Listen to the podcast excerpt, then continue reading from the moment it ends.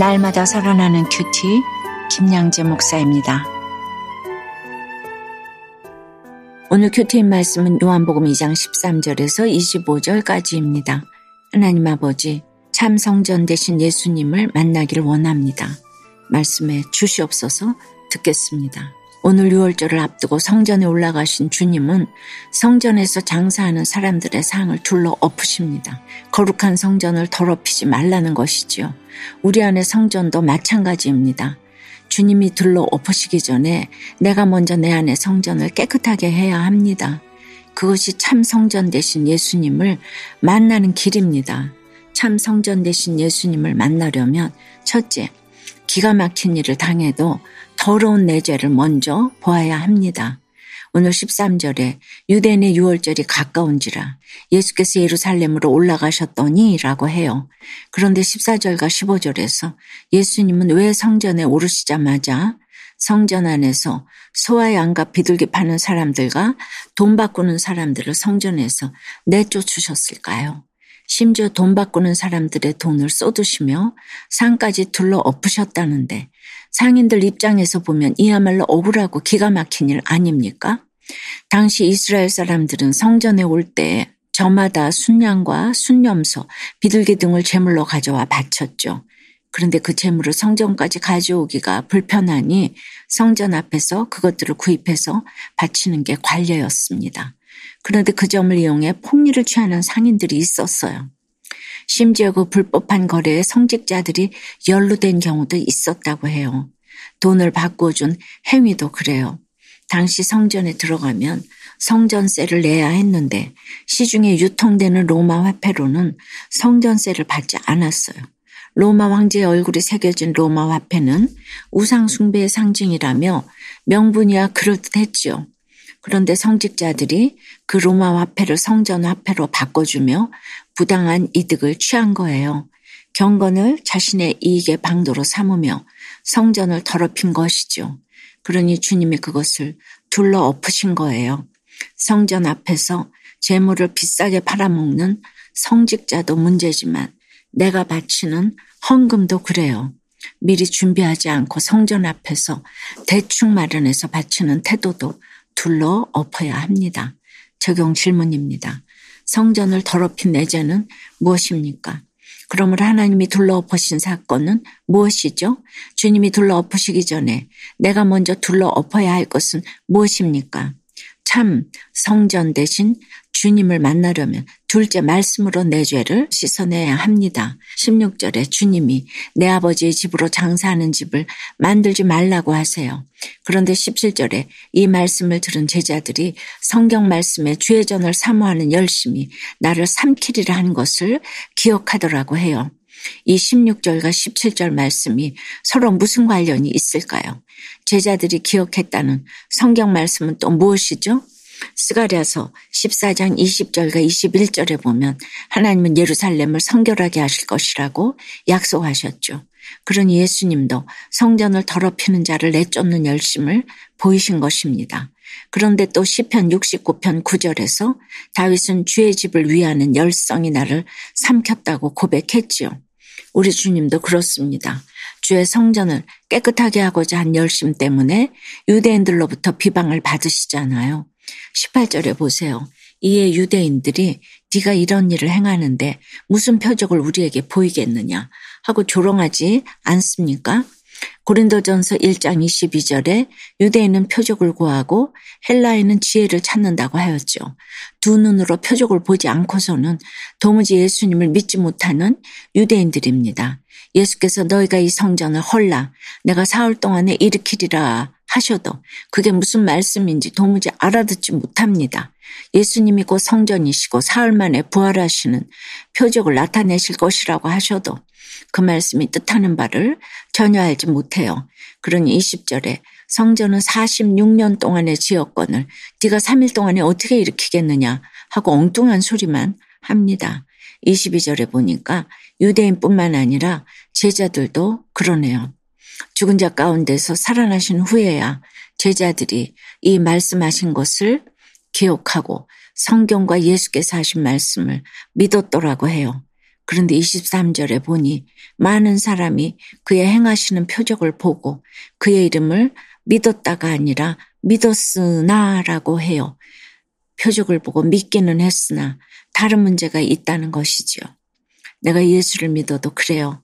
표정만 바라보고 기복만 바라는 믿음은 성전을 더럽히는 행위나 다름없습니다. 그러니 24절에 보세요.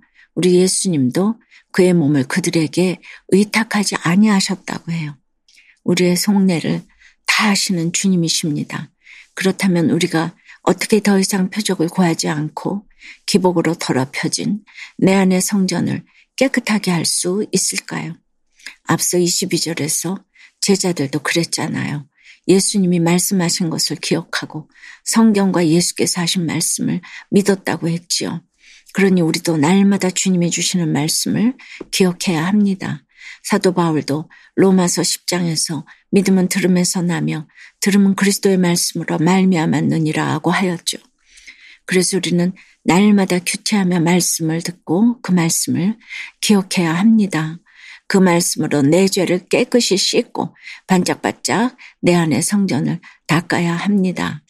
적용해 보세요. 내 안의 성전을 깨끗하게 하기 위해 말씀으로 씻어내야 할 내 죄는 무엇입니까? 날마다 큐티하면 내 죄가 잘 보이시나요? 남의 죄만 보이지는 않으세요? 아빠가 교회에서 양육을 받고 도박 중독이 끊어진 것을 보면서 교회 공동체의 중요성을 깨달았다는 한 고등학생의 청소년 큐티인 묵상 간증이에요. 어린 시절부터 아빠의 사업이 잘 된 덕에 저는 돈 걱정 없이 부유한 생활을 했어요. 하지만 아빠는 항상 친구들과 어울려 술을 드셨고 가족에겐 소홀하셨죠. 게다가 코로나19 이후에는 그나마 가던 교회도 가지 않으셨답니다. 그러다 아빠는 도박으로 30억을 잃으셨어요. 그러자 회사도 나가지 않고 침대에서만 시간을 보내셨지요. 저는 엄마의 어두운 표정을 보며 속상하고 불안했답니다. 그런데 그렇게 몇 개월이 지나 아빠는 다시 교회 가시고 부부 소그룹 모임에도 참석하셨어요. 그리고 교회에서 양육 훈련을 받다가 하나님을 인격적으로 만나고 도박 중독이 끊어지셨지요. 이제는 누구보다 말씀을 가까이 하여 날마다 큐티를 하고 계신답니다. 지금은 전과 달리 생활이 여유롭지 못하지만 부모님이 다투시지 않고 행복하게 지내시니 마음이 너무 편하네요. 하지만 저는 오늘 23절에 많은 사람이 예수님이 행하시는 표적을 본 것처럼 아빠의 변화를 직접 보았음에도 아직 친구 관계에서 불안해하고 하나님을 완전히 의지하진 못하고 있답니다. 그래도 부모님의 변화로 교회 공동체의 중요성을 깨달았기에 저도 하나님을 만나고자 공동체에 잘 속해가길 원해요. 부모님을 변화시켜 주시고 가정을 지켜주신 하나님 감사해요. 저의 적용은 주일 아침 부모님이 깨우시면 즉시 일어나겠습니다. 친구 관계에서 불안을 느낄 때마다 그날 큐티 말씀을 다시 묵상하겠습니다. 입니다. 사랑하는 여러분, 우리가 아무리 억울하고 기가 막힌 일을 당해도 그래요. 아니 자비로우신 주님이 왜 내 상을 엎으시나 해서는 안 됩니다. 내 죄를 스스로 둘러엎지 못하니 주님이 둘러엎으신 것을 인정하고 오히려 감사해야 합니다. 내 안의 성전도 그렇습니다. 구원을 이루어 가려면 가장 먼저 나의 더러운 것을 보아야 합니다. 하나님이 둘러엎으시기 전에 날마다 큐티하며 말씀을 듣고 내 죄를 보며 그 죄를 깨끗이 둘러엎어야 합니다. 이것이 내 안의 성전을 깨끗하게 하는 비결이 될 줄 믿습니다. 기도드립니다. 주님, 주의 성전에서 주를 예배하고 찬송하며 살아가게 해주시니 감사합니다. 여호와의 영광이 가득하도록 날마다 큐티하며 이 성전을 깨끗하게 하여야 하는데 예루살렘 성전에서 물건을 사고 팔고 돈꼬레를 하며 성전을 더럽히는 일들을 오늘날 교회 공동체 안에서 여전히 행하고 있습니다. 주의 이름을 믿기는 하여도 기복이 이렇게 여전합니다. 가족이 우울증과 ADHD 마음의 병을 앓고 직장에서 자리를 이뤄도 이 고난이 표적이어 축복인 것을 알지 못합니다. 그래서 억울함으로 가슴만 칩니다. 주여 용서해 주시옵소서. 100% 응답받는 기도의 조건은 먼저 뇌 죄를 보는 것이고 그 죄를 깨끗이 둘러없는 것이라고 하시는데 날마다 큐티할 때마다 내 죄가 보이는 은혜를 허락해 주시옵소서. 어떤 기가 막힌 일을 당해도 나 대신 주님이 둘러엎으셨다는 것을 인정하고 감사하는 믿음을 허락해 주시옵소서. 예수 그리스도 이름으로 기도 드리옵나이다. 아멘. 지금까지 우리들 교회 김양재 목사님이었습니다. 큐티에 도움받기 원하시는 분들은 큐티엠 홈페이지 qtm.or.kr 또는 유튜브에서 큐티엠을 검색하시면 도움받을 수 있습니다. 자세한 문의사항은 지역번호 031-705-5360번으로 문의하시기 바랍니다.